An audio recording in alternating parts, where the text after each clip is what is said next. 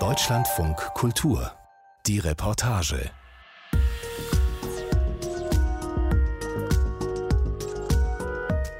Ich bin kein Arschabputzer.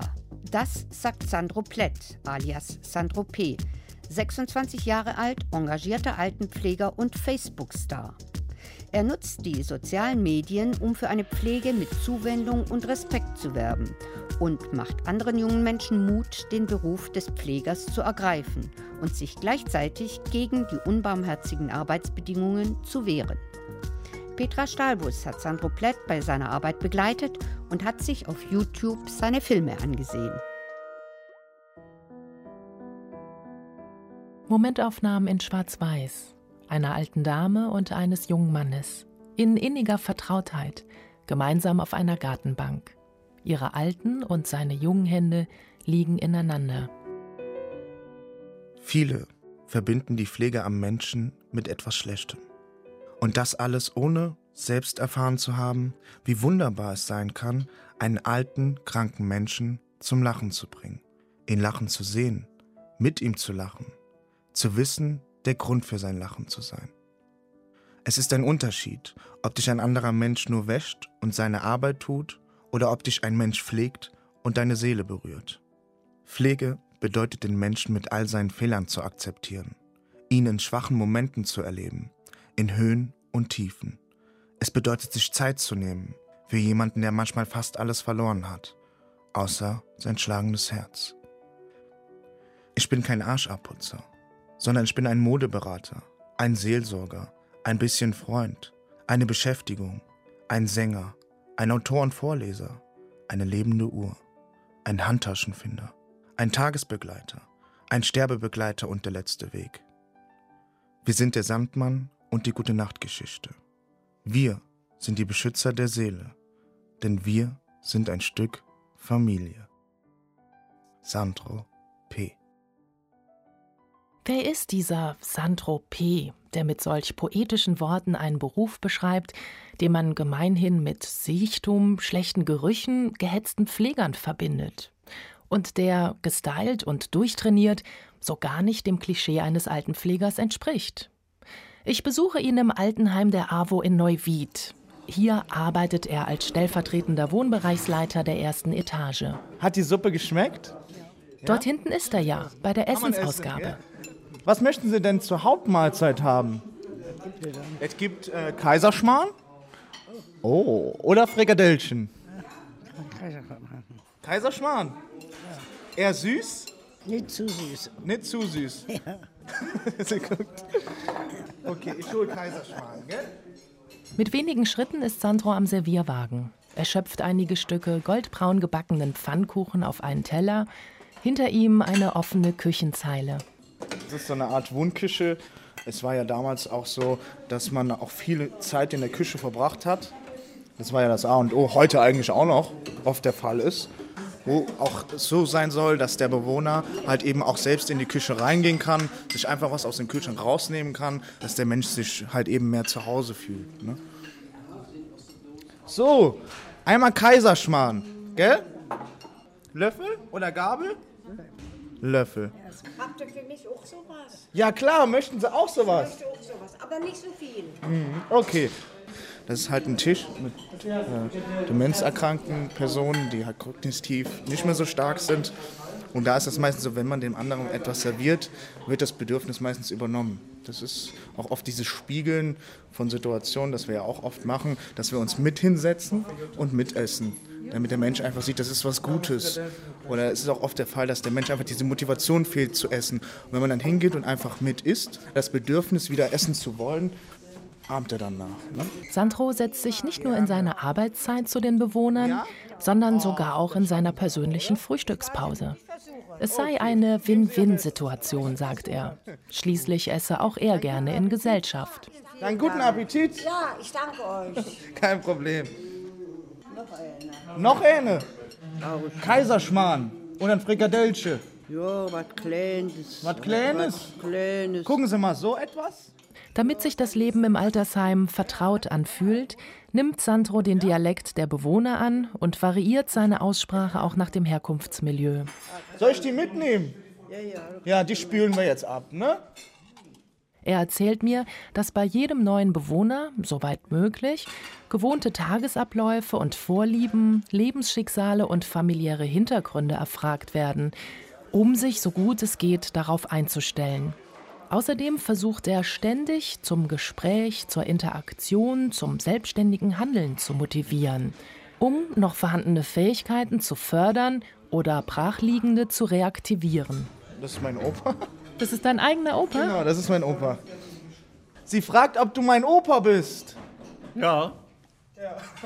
Da wäre ich jetzt also schlecht. Deswegen bin ich so schlecht, sagt er. ah ja, macht immer Spaß. Ja.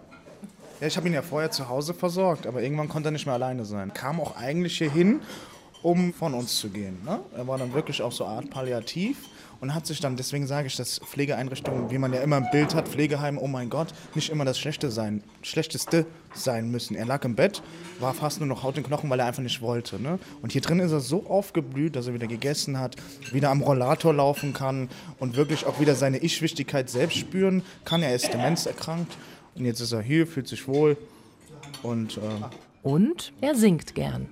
Magst du mal singen? Singen? Über mich? Ich, äh Versuch mal. Sing mal. Der Sandro ist so klein. Und dann geht er weg, dann bei den Papa und Mama. Und dann kommt der Sandro zurück und dann werden sie nicht mehr. Gut. Sonntag haben wir Ostern. Während Sandros Opa fröhlich weitersingt, schaue ich mich im Raum um. Mein Blick bleibt an einer sehr alten und sehr mageren Frau haften, die im Jogginganzug auf einem dick gepolsterten Sessel liegt, regungslos. Neben ihr sitzt ein junger Mann im blauen Pflegerkittel. Mit der einen Hand führt er einen Löffel mit Püree zu ihrem Mund, seine andere Hand streichelt der Frau sanft über den Arm, ganz in Ruhe und sehr liebevoll. Sie ist blind, ist im letzten Stadion der Demenz, vegetiert eigentlich nur noch. Aber man sagt mit Hautberührungen und so, wir wissen ja nie, was der Mensch noch mitbekommt. Ne? Das ist so, dass man einfach das Beste tut, dass der Mensch einfach noch teilhaben kann. Weil es ist so, dass wir halt immer dafür sind, dass alle aus dem Zimmer rauskommen. Keiner sich isoliert fühlt, äh, nur in ganz besonderen Situationen, wo der Mensch einfach keine Gesellschaft haben möchte. Das haben wir hier auch. Sandro will mir noch mehr vom Wohnbereich zeigen. Wir laufen durch einen verwinkelten Flur mit roten Handläufen, Fotos von Saar und Mosel an den Wänden und Sitznischen mit plüschigen Ohrensesseln, Ölgemälden und Häkeldeckchen auf Beistelltischen. Ja, hier gibt es dann noch Telefone mit Schnur dran. Ja, ja, das sind die ganz alten Telefone. Das ist ja auch wieder dieses Daheimgefühl. Okay, wenn der Demenzerkrankte vorbeiläuft, ähm, sieht er das Telefon und geht einfach vielleicht hin und aktiviert damit irgendetwas, sei es ein Handgriff, sei es eine Erinnerung von damals. Und das ist immer ganz, ganz wichtig, gerade dass man mit diesem Zeitalter auch arbeitet, ne? diese Erinnerungen wieder zu bekommen. Denn und vor allem diese positiven Erinnerungen. Ne? Es gibt ja auch negative Erinnerungen. Ich finde das auch sehr besonders, was du auch schreibst und sagst, dass man all diesen Emotionen auch Raum gibt. Wenn eine Emotion noch da ist, lebt der Mensch. Sei es eine Beleidigung, sei es ein Schreien, sei es ein Weinen, sei es äh, die Liebe, diese Sexualität, dieses äh, ich küsse jetzt einfach deinen ganzen Arm hoch. Das ist für mich Emotion und das muss raus. Und das ist so wichtig für diesen Menschen, soll die so ausgelebt werden, dass das äh, wirklich natürlich äh, nicht sich selber schadet. Mich schadet das ja nicht. Das greift mich persönlich nicht an. Da denkt man professionell und analysiert das auch, das Verhalten. Ne? Man sagt, das, das darf man niemals persönlich nehmen, weil wenn so ein Mensch mich beleidigt oder der dauerhaft klingelt, will er mich nicht ärgern dieser Mensch im Endeffekt kann nichts dafür. Und was will dieser Mensch? Er möchte einfach, dass erstens die Emotionen gesehen werden, dass diese Emotionen wieder Wert bekommen, weil er bekommt Wert, wenn er dauerhaft klingelt. Er bekommt eine Bewertung. Ob die negativ oder nicht ist, das sei mal dahingestellt. Aber er wird wieder gesehen und wahrgenommen. Seine Ich-Wichtigkeit für diesen Tag, ich sage auch immer, einmal pro Tag wichtig sein. Einfach mal sagen, wie heute auch äh, die Bewohner beim Friseur waren und einfach wieder schick aussehen. Einfach dieses, auch, oder Hallo sagen, dieses, das ist schon alleine Wichtigkeit, Hallo zu sagen. Ähm, dass ich manchmal zehnmal am Tag Hallo sage, das mache ich einfach. Das kostet nicht viel Zeit. Ein alter, gekrümmter Mann kommt mit seinem Rollator um die Ecke geschlurft. Den Eindruck hatte, ich hatte keine, nichts zu essen bekommen. Dass Sie nichts zu essen bekommen haben? Ja. Dann fahren wir jetzt nach vorne und lassen was zu essen machen, gell? Oder? Ein Tass Kaffee dazu. Nee, ich möchte jetzt mal wissen, was los ist. Wo, wo, wo bin ich denn überhaupt? Sie sind in der AWO Neuwied. Ja, Und Ihre Frau kommt auch gleich hier hin. meine Frau. Ja, sollen wir schon mal nach vorne fahren? Ja. Okay, dann machen W- Wann, wann kommt dann meine Frau? Meine, Die kommt gleich. ja, gut. Okay? Bitte? Zum Kaffee kommt die. Geben Sie mal Ihre Hand. Die legen wir hier drauf, ja? Und dann fahren wir nach vorne. Ja. Okay? Ich folge den beiden nachdenklich. Wie mag es wohl sein, sich selbst zu verlieren? Sandro sagt, das Wichtigste bei der Betreuung von Demenzerkrankten sei, ihnen durch die immer gleichen Abläufe Sicherheit zu bieten. Und wenn sie etwas Unerfüllbares möchten, ihre Aufmerksamkeit auf etwas anderes zu lenken. Vor allem in ihrer Welt mitgehen. Lüge und Wahrheit existieren dann nicht mehr als moralische Kategorien. diese Welt, die der Mensch sich da aufbaut, sei es negativ oder positiv, mitzuspielen, präsent in dieser Welt zu sein und nicht äh, versuchen, den Menschen da wieder rauszuziehen, weil das ist seine Welt, das ist sein Platz und wenn er mich dazu einlädt, dann sollte ich es auch annehmen, dort eintreten zu dürfen und nicht versuchen, diese Welt, die dieser Mensch hat, mit meiner realen Welt äh, zu zerstören. Weil es sonst auch Frustration gibt, ne? Richtig, der Mensch fühlt sich da einfach auch in seiner Ich-Wichtigkeit gestört, weil es ist seins. Wir haben ja eine Dame auf Station, das ist ein ganz äh, simples Beispiel. Sie meint, sie wäre ein Kind. So. Und wenn ich jetzt hingehe und sage, ihre Mutter ist schon längst verstorben, das ist einfach für diesen Moment, für diese Frau, die sich nach ihrer Mutter sehnt, würde ich automatisch ein negatives Gefühl fördern und entstehen lassen. Ich gehe aber hin und frage, wie sieht denn die Mutter aus? Dann sagt sie zu mir, wunderschön, genauso schön wie ich. Und sie lächelt und sie hat ein positives Gefühl äh, für diesen Moment. Es ist für mich gleichzeitig auch ein schönes Gefühl, diese Frau lachen zu sehen, anstatt weinen zu sehen. Und ich mache das auch jeden Tag. Es ist nicht so, dass mir das irgendwann raushängt. Nee, das ist meine Aufgabe, das ist meine Berufung, diese Frau jeden Tag lächeln zu lassen. Als letztens eine Bewohnerin darauf bestand, 20.000 Euro an ihren bereits verstorbenen Sohn zu überweisen und sehr vehement wurde, habe sich eine Mitarbeiterin kurzerhand als Bankangestellte ausgegeben, telefonisch vom Nachbarzimmer aus. Der Tag war gerettet, für die Bewohnerin wie für die Pfleger. Also das Schauspiel ist sehr wichtig. Also ich bin da auch immer sehr für, dass man da mitspielt, egal wie. Es heißt ja immer, man hat so wenig Zeit in der Pflege und äh, rennt dann den ganzen Tag von einem Zimmer zum anderen. Mit solchen Ideen, dass ich mich jetzt ähm, zum Beispiel mehr auf eine Fantasiewelt einlasse und dann der Bewohner ruhiger auch ist durch den Tag durch, gewinne ich ja auch Zeit, oder? Ja, ich gebe da gerne so ein Beispiel. Wenn der Mensch jetzt kommt, der Demenzerkrankte zum Beispiel, und möchte einfach sein Geschäft auf dem Boden machen. So. so. Man würde jetzt denken, no, das geht nicht, das geht nicht, das geht nicht. So. Aber warum geht das nicht? Wer hat das Problem in diesem Moment? Wir weil wir das nicht wegmachen wollen. Und für uns ist das so unnormal, das kommt überhaupt nicht in Frage. Er wird sein Geschäft da nicht erledigen, weil wir immer wieder die Hose hochziehen oder sonst was oder bringen ihn auf Toilette. Was passiert irgendwann?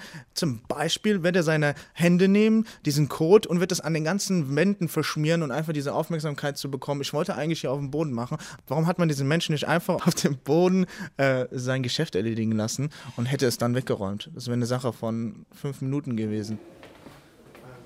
Was bedeutet Würde, wenn man dement ist und alle sozialen Konventionen keine Bedeutung mehr haben? Für Sandro gelten dann nicht mehr unsere Normen, sondern nur noch das höchstmögliche Wohlbefinden der Bewohner. Und er möchte ihnen so viel Freiheit wie möglich geben. Deswegen ist er dagegen, Menschen im Rollstuhl anzuschnallen.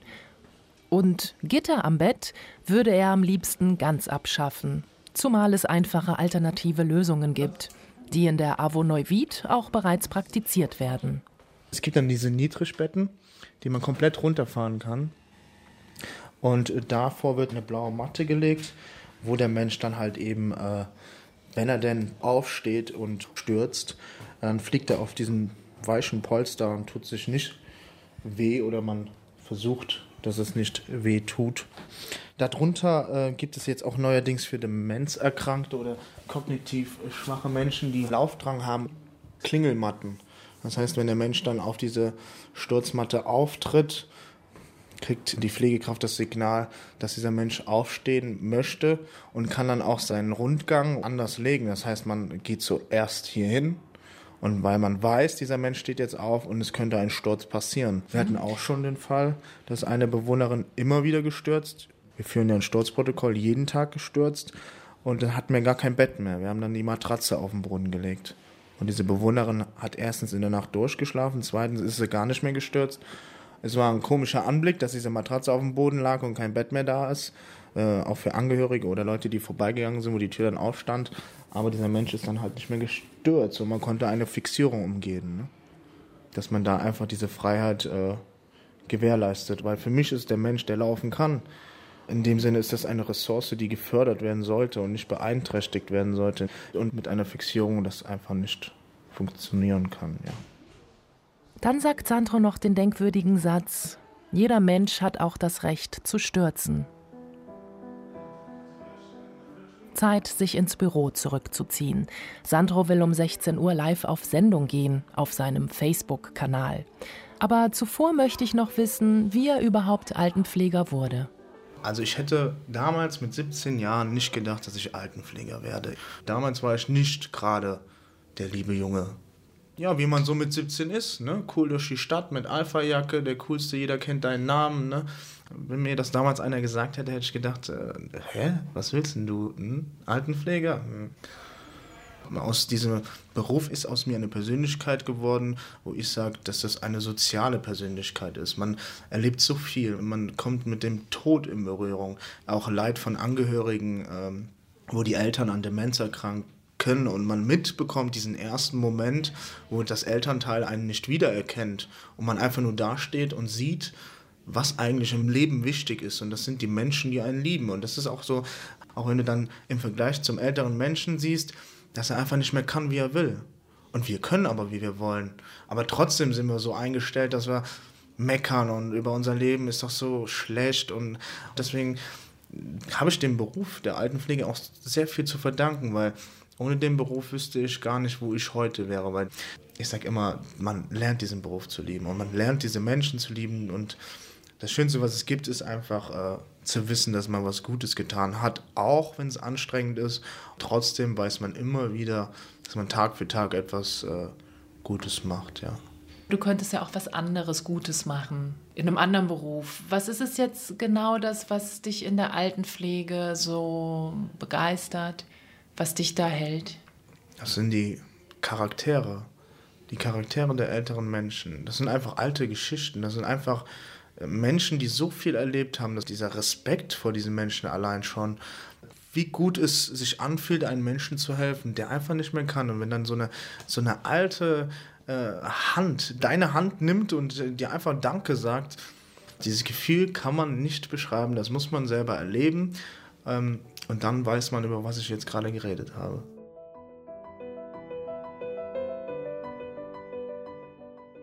Mehr Wertschätzung und Respekt für Altenpfleger und Senioren, hieß Sandropes erste Website. Sein richtiger Name ist übrigens Sandro Plett. Fast 80.000 Menschen folgen ihm allein auf Facebook. Mehr als 100 E-Mails erhält er täglich. Als er das erste Mal etwas gepostet hat, war er noch in der Ausbildung. Da stehst du als Auszubildender, stehst du da. Da braucht man auch nichts zu verschönigen. Alltag in der Pflege ist diese Fließbandarbeit und äh, du einfach dieses Gefühl hast, dir hört gar keiner zu. Du, du, läufst einfach gegen eine Wand, dir hört einfach keiner zu. Und es sagen ja auch immer wieder sehr viele, wie ich mitbekomme, ich will so gerne mit Herz pflegen. Und es sind auch so viele da, die auch mit Herz pflegen und auch mit so viel Leidenschaft, aber dann selber daran kaputt gehen weil das System diesen Menschen einfach nicht hilft. Das ist der Punkt gewesen, wo ich dann gesagt habe, nein, stopp, warte mal, wir müssen angehört werden. Kann doch nicht sein, dass man Pflegekräfte, die so eine wichtige Berufung haben, da ignorieren. Die wir hier versorgen oder die die Pflegekräfte versorgen, sind Menschen, die die Kriege miterlebt haben, die Deutschland wieder aufgebaut haben, die so viel für dieses Land gemacht haben. Und was bekommen die zurück? Die dann zusätzlich noch einen großen Beitrag bezahlen für ihren Platz, für ihre Pflege. Und was bekommen diese Menschen? Nein, wir müssen angehört werden.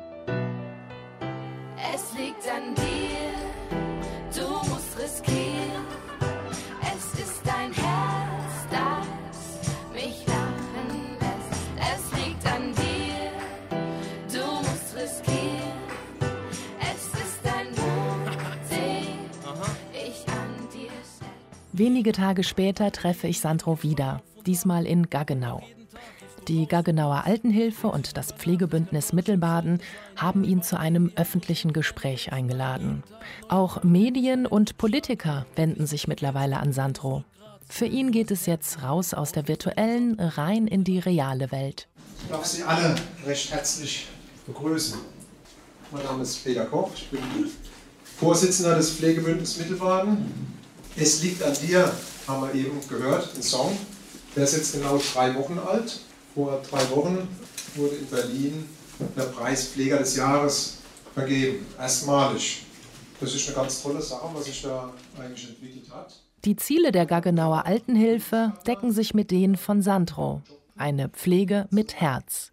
Trotz knapper Zeit und Personalressourcen und eng gesetzter Rahmenbedingungen. Und da freut es mich besonders, dass wir heute den Sandro hier begrüßen dürfen. Auch Sandro ist mit einem Sonderpreis für Social Media geehrt worden und ähm, wird auch nächstes Jahr in der Jury dann teilnehmen für den Award. Herzlich willkommen, Sandro.